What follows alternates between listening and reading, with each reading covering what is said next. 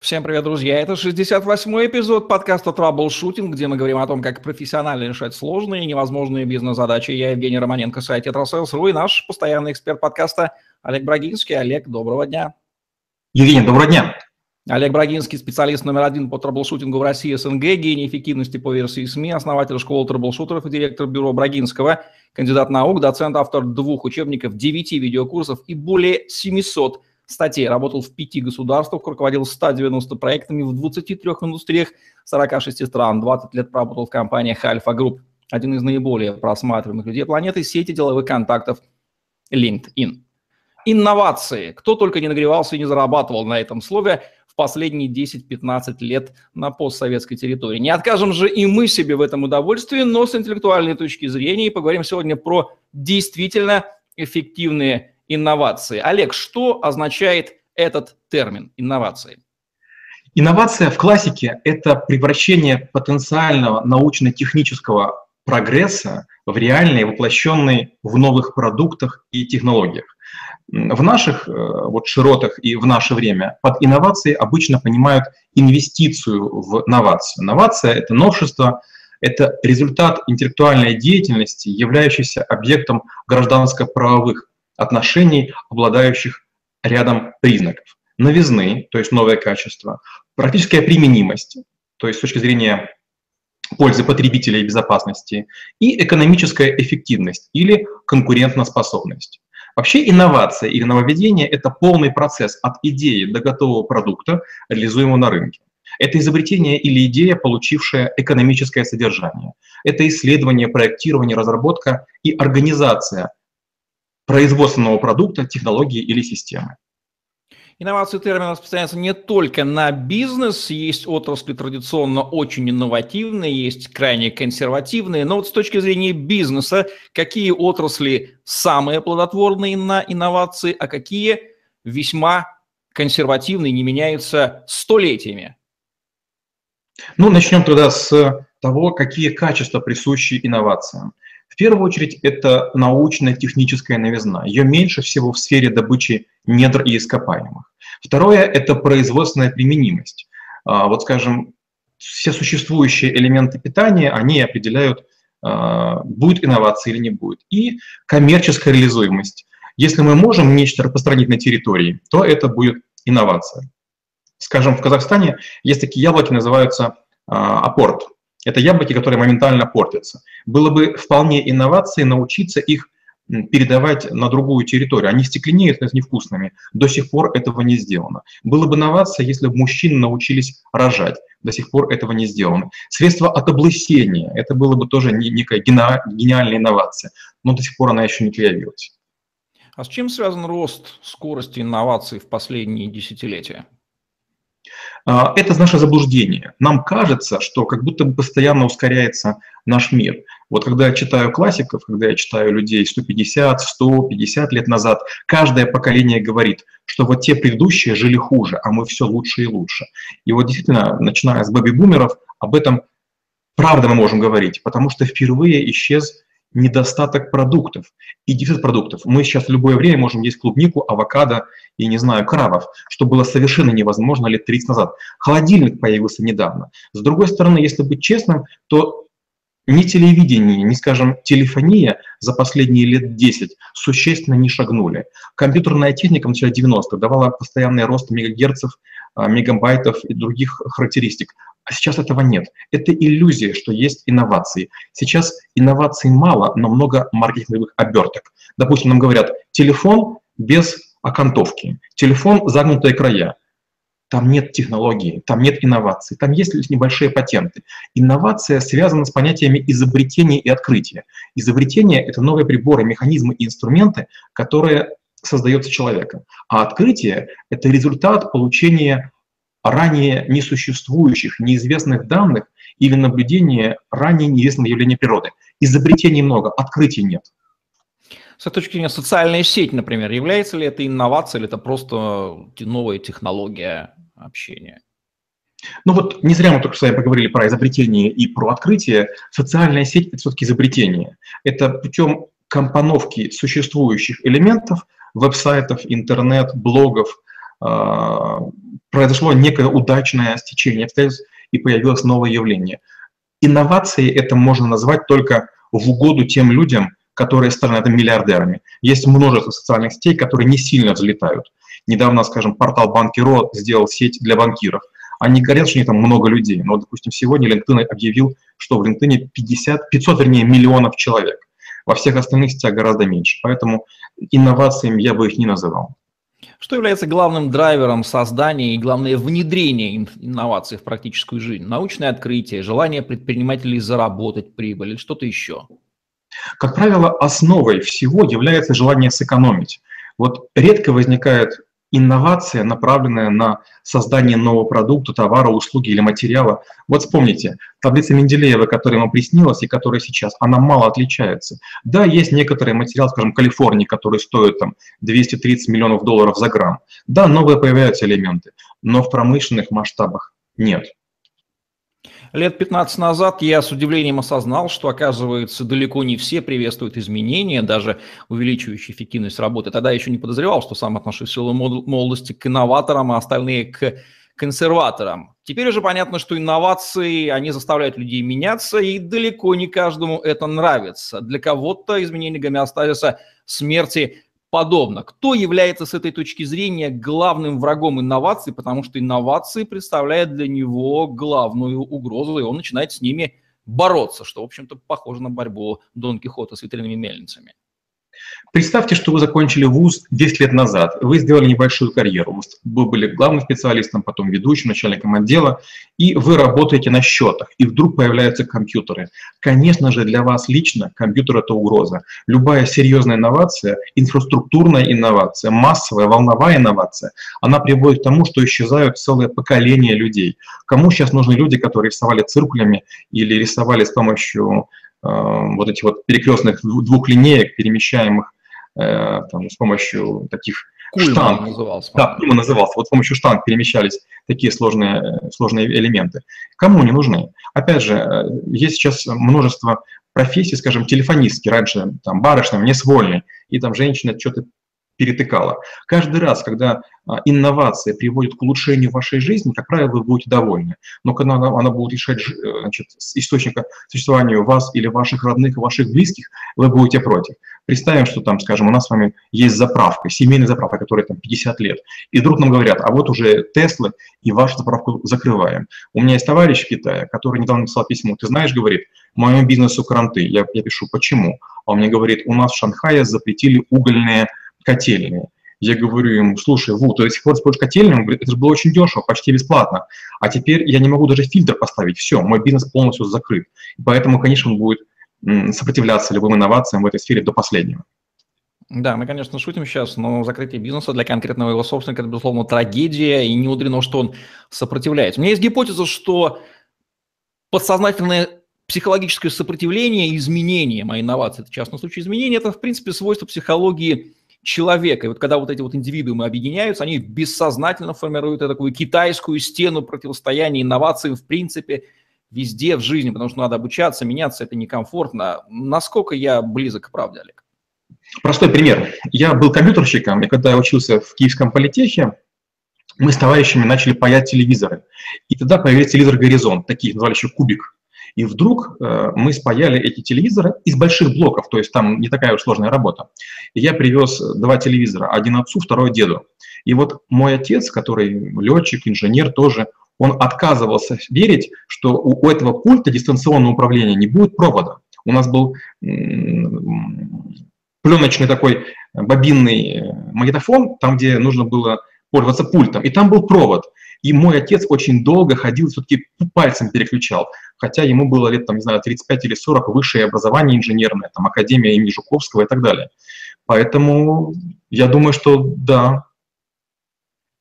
А можно ли сопротивляться инновациям, когда вот такие вот индивидуум объединяется, начинает, дескать, противостоять, пытается блокировать научно-технический прогресс, стараться удержаться в прежней системе понятных распределительных ресурсных отношений, запрещают LinkedIn, говорят о закрытии YouTube, хотят контролировать интернет. И чем закончится вот эта вот деятельность этих несчастных в полном смысле людей? К сожалению, надо понимать, что они тоже понимают, что их э, игра похожа на лудистов. Помните, как люди, которые в Англии э, станки разрушали?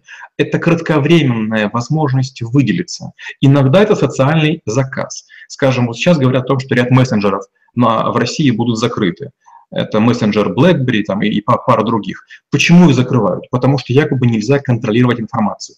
Но с другой стороны, информации настолько много, что ее всю контролировать невозможно. Даже получив к ней доступ, ее невозможно обработать. Поэтому это политические игры. К этому нужно относиться, знаете, как к больным детям. Ну, просто капризничать, ну да и все. Может ли государство эффективно само заниматься инновациями и что из этого получится, когда будут потрачены благополучно все выделенные для этого деньги?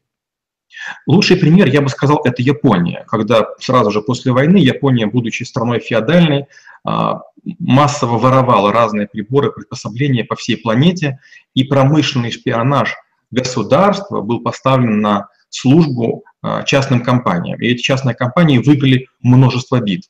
К сожалению, прямо сейчас мы наблюдаем закат многих японских, как, впрочем, и американских брендов, которые перекупают индусы и китайцы. Именно потому, что государство взяло курс на инновационную политику. Как только у вас есть большие инновационные фонды, вы можете вкладывать деньги. Но в современных условиях одно предприятие, даже целая индустрия уже не может сопротивляться. Дни Гугла сочтены, дни Apple сочтены. Вот есть обычный бизнес, который живет в этой инновативной, меняющейся среде, он испуганно озирается по сторонам, не знает, что ему делать. Давайте приведем аргументы, пусть он порадуется, какую пользу ему дают инновации, как ему с ними работать, как их отслеживать, отбирать, внедрять, тестировать, измерять эффект, отбрасывать нужное и ненужное, оставлять те работающие. Я приведу пару, пару примеров этой ситуации, в которых я работал. Но первое – это энергосберегающие технологии. Было время, и у нас энергия была почти бесплатна, и поэтому никто на это внимание не обращал. Сейчас мы начинаем уже думать о том, что какая чудесная функция в немецких стиральных машинках. У немцев дорогая энергия, поэтому они запускают их ночью. Как здорово, что немецкие стиральные машины имеют класс энергопотребления A или холодильники имеют класс потребления A. Они потребляют мало энергии. Это первая фишка. Вторая фишка. Мы постоянно думаем о новых материалах. Новые материалы, как правило, прочнее, легче, меньше поддаются температуре, меньше поддаются всякой деформации. Следующее. Мы все время говорим о том, что есть продукт, но инновации чаще всего находятся в сфере услуг. Скажем, тот же Алиэкспресс, чем занимается? Он говорит, мы хотим по территории России все быстрее и быстрее поставлять наши а, товары и продукты. Попробуйте сказать это Почте России или, там, скажем, Сбербанку или любому банку, который вам поставляет пластиковую карточку. Большинство крупнейших организаций, заявляя об инновационности, они нас тащат в каменный век. Ну кому, скажите, нужны пластиковые карты? Уже платим смартфонами. Ну кому нужны посылки, в которых будут печатные газеты и журналы? Ну кому нужны эти корпоративные бумаги, которые сбрасываются в отделениях разных компаний? Что будет с бизнесом, который игнорирует инновации упорно и не желает меняться, желая работать по-старому? Ну, смотрите, предположим, у вас есть некий бизнес, в котором вы продаете, скажем, продукты Советского Союза. Да, на Брайтон-Бич это возможно, это некий элемент шика, но со временем вы начинаете проигрывать в интерьере, в продуктах, в ценообразовании, в вежливости, в культуре. Инновации начинаются с головы. Если вы начинаете впитывать в себя все новое, если вы читаете книги, то инновация вы сам. А если вы сами динозавр, то все, что вы будете делать, как бы вы ни старались, будет топорно, будто бы вы сделали ногами. Давайте сейчас пройдемся по главным сегментам отношений в бизнесе и жизни. Я называю сегмент, а вы называете один-два главнейших тренда инновационных, которые там присутствуют. Окей? Попробуем. Инновации в образовании и обучении. Ну, я бы сказал так, что вот с момента появления Курсеры и с момента, когда крупнейшие вузы стали выкладывать лекции в открытый доступ, важнейший тренд образования – это его колоссальное устаревание. Двухгодичные лекции мало кому нужны. Это то же самое касается и учебников. Если учебнику больше три года, многие преподаватели запрещают его читать. Они говорят, ищите новое издание. Инновации в управлении и менеджменте. Я бы сказал так, что есть множество структур, иерархическая, матричная, пирамидальная, всякие разные. Сейчас самым инновативным является метод спринт. Я о нем, кстати, сделаю завтра рецензию книги вот как раз по этому методу. Это способ, когда команда отвлекается вообще от всего, от многозадачности и в короткий срок решает одну конкретную большую задачу. Инновации в межличностных коммуникациях. Вот я бы сказал, что в коммуникациях межличностных мы наибольшие динозавры. Мы считаем, что мы и так хорошо коммуницируем. Я бы сказал, сейчас основным трендом является то, что многие стали учиться ораторике, дебатам, спорам и постановке голоса. Даже у маститых тренеров вдруг появились тренера по голосу. Инновации в маркетинге, продажах и управлении продажами. Наконец-то мы приходим к персональному предложению. Мы делали много попыток делать э, коммуникации, на, на уровне модулей, коммуникацию на уровне персонального обращения, распознавание пола и возраста. Сейчас мы от этого ушли, и мы начинаем собирать большое количество информации о том, где человек ходит, что он смотрит, и Google все лучше и лучше нам делает предложения. Вот это, пожалуй, важнейшая инновация. Но такая инновация доступна только тем, кто способен собрать много данных. Я бы сказал, что, наверное, это Google, это YouTube и это Netflix. Соответственно, Big Data – это тоже из области инноваций, работы с ней. Мне бы хотелось так сказать, но не могу душой кривить. Как я уже говорил, в Big Data я работаю годы с 90-го, со времен работы над проектом «Саркофаг» Чернобыльской АЭС. Тогда это называлось дата майнинг, и математические методы почти не изменились. Big Data, к сожалению, существует давно, просто мало успешных кейсов. Инновации в области HR Инновации в области HR в основном концентрируются с точки зрения мотивации и драйва. Что мотивирует, задача или деньги? Акции, опционы или создание собственных предприятий? Вот, наверное, здесь. Какие требования к навыкам человека предъявляет инновации? Нужно ли всем записываться в школу трэблшутеров, ну или, по крайней мере, слушать подкаст «Траблшутинг»? Когда мы говорим про инновации в школе трэблшутеров, я говорю вот о чем, что инновации – это сама по себе старая наука. Почему? Потому что каждый правитель, каждый государь, он хотел инноваций. Все хотели изобрести порох, бумагу, ткань, а, смазочные материалы, новые виды гусениц, а, бронетанковую технику. Инновации сейчас воспринимаются как два человека подумали и чего-то создали в гараже. Инновации, а вернее инновационный менеджмент, это глобальная наука, которая существует уже лет 100. Начали Генри Форд, как мы уже говорили, Кока-Кола, Зингер и другие ребята. И вот эти ребята, они создавали технологию создания новых видов промышленности, новых видов отраслей, сегментацию, кластеризацию, операций. Они придумали хронометрию и так далее. Как связаны инновации и личная эффективность? Кто останется на обочине и почему в ближайшее время? Вот когда мы говорим про личную эффективность, обычно мы говорим о том, чтобы быстрее выполнять какую-то деятельность в единицу времени, то есть эффективно провести время. Но инновации, среди прочего, это попытки.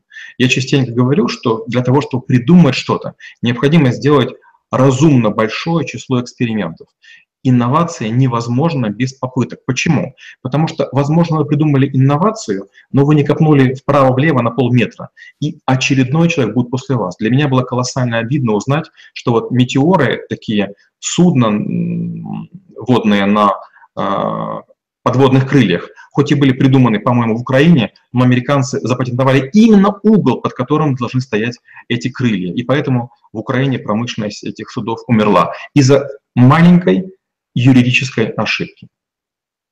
Кстати, о странах. Какие страны наиболее инновационны или стимулируют инновации на своей территории, а какие блокируют инновации и откровенно взяли курс на архаику, авторкию, ну, в общем-то, на снижение уровня жизни? Как мы уже говорили, это почти всегда зависит от государства.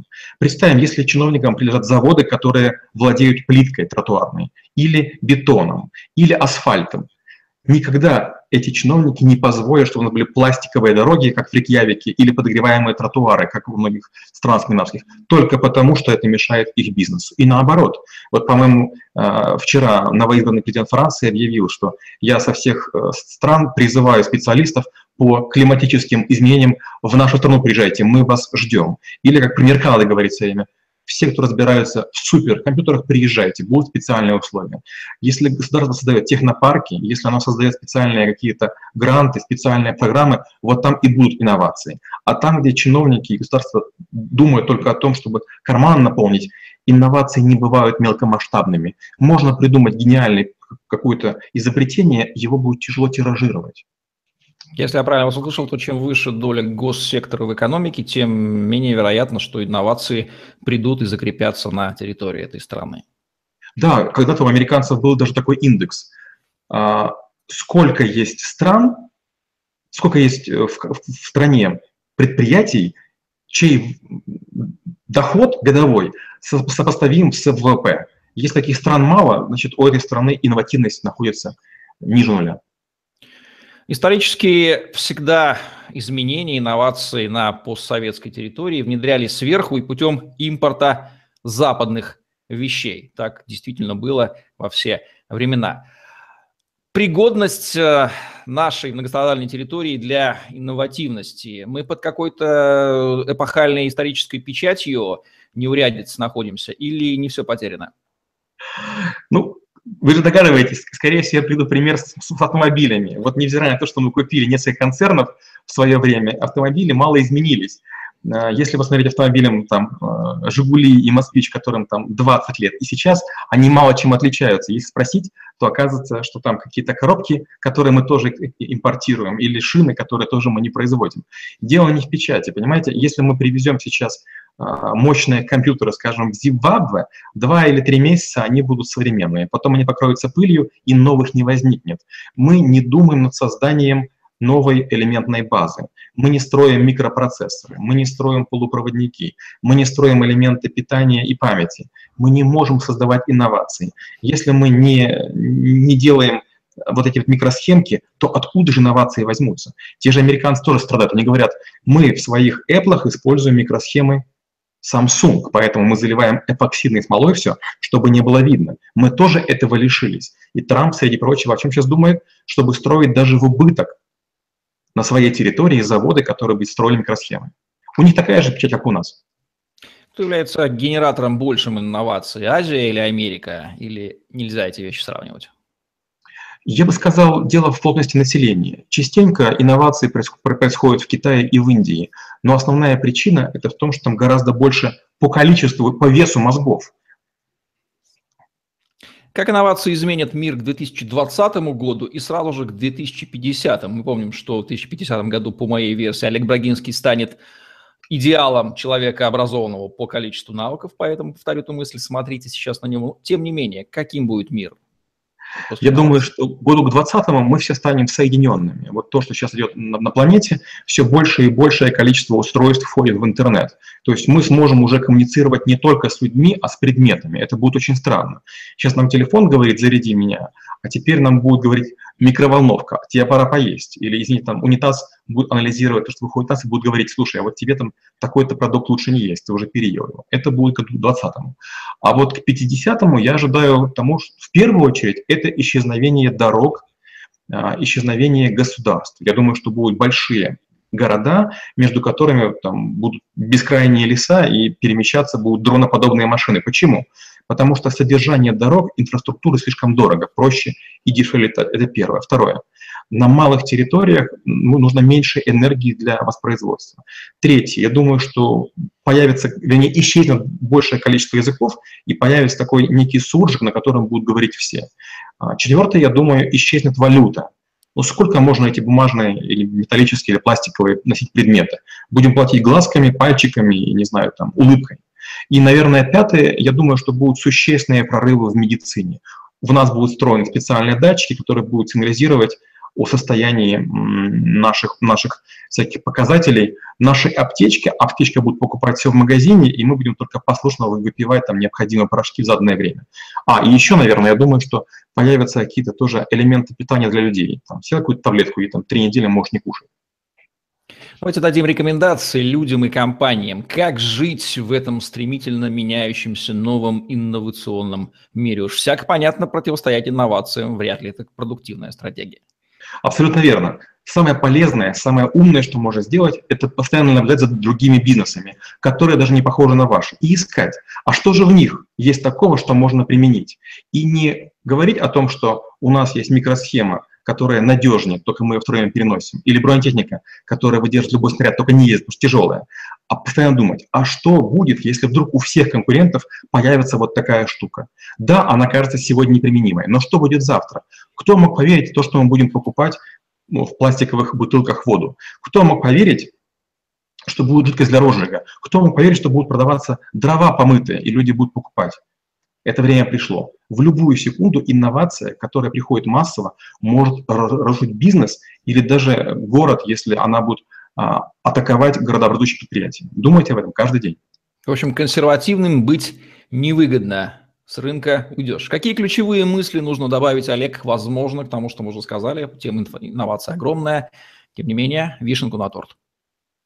Инновация – это не только возможность. Инновация всегда – это угроза. Для кого-то это потеря работы, для кого-то это дисквалификация, то есть ваши знания теперь будут полностью неприменимы. И еще важно, у инноваций часто бывают побочные эффекты, и пионеры часто их отгребают по полной. Поэтому будьте готовы к ошибкам, будьте готовы к потерям. Инновация, если случится, и на вашей улице перевернется телераспорядниками, у вас будет праздник. Вот такой взгляд на инновации, как с ними жить. От Олега Брагинского в подкасте «Траблшутинг», где мы говорим о том, как профессионально решать сложные, невозможные бизнес-задачи. Евгений Романенко, Олег Брагинский были с вами. Ставьте лайк, подписывайтесь на наш YouTube-канал, чтобы не пропустить новые ежедневные видео с вашими любимыми экспертами. Обратите внимание на другие выпуски подкаста «Траблшутинг». Вы сами все слышали. Вряд ли вам придет в голову противостоять инновациям и залить судьбу тех несчастных, которые удумают провести такой эксперимент. Дай бог, чтобы они только над собой его проводили. Ну а каждому жить в этом мире будущее уже наступило. Решайте сами. Всем пока. Спасибо и до встречи через неделю.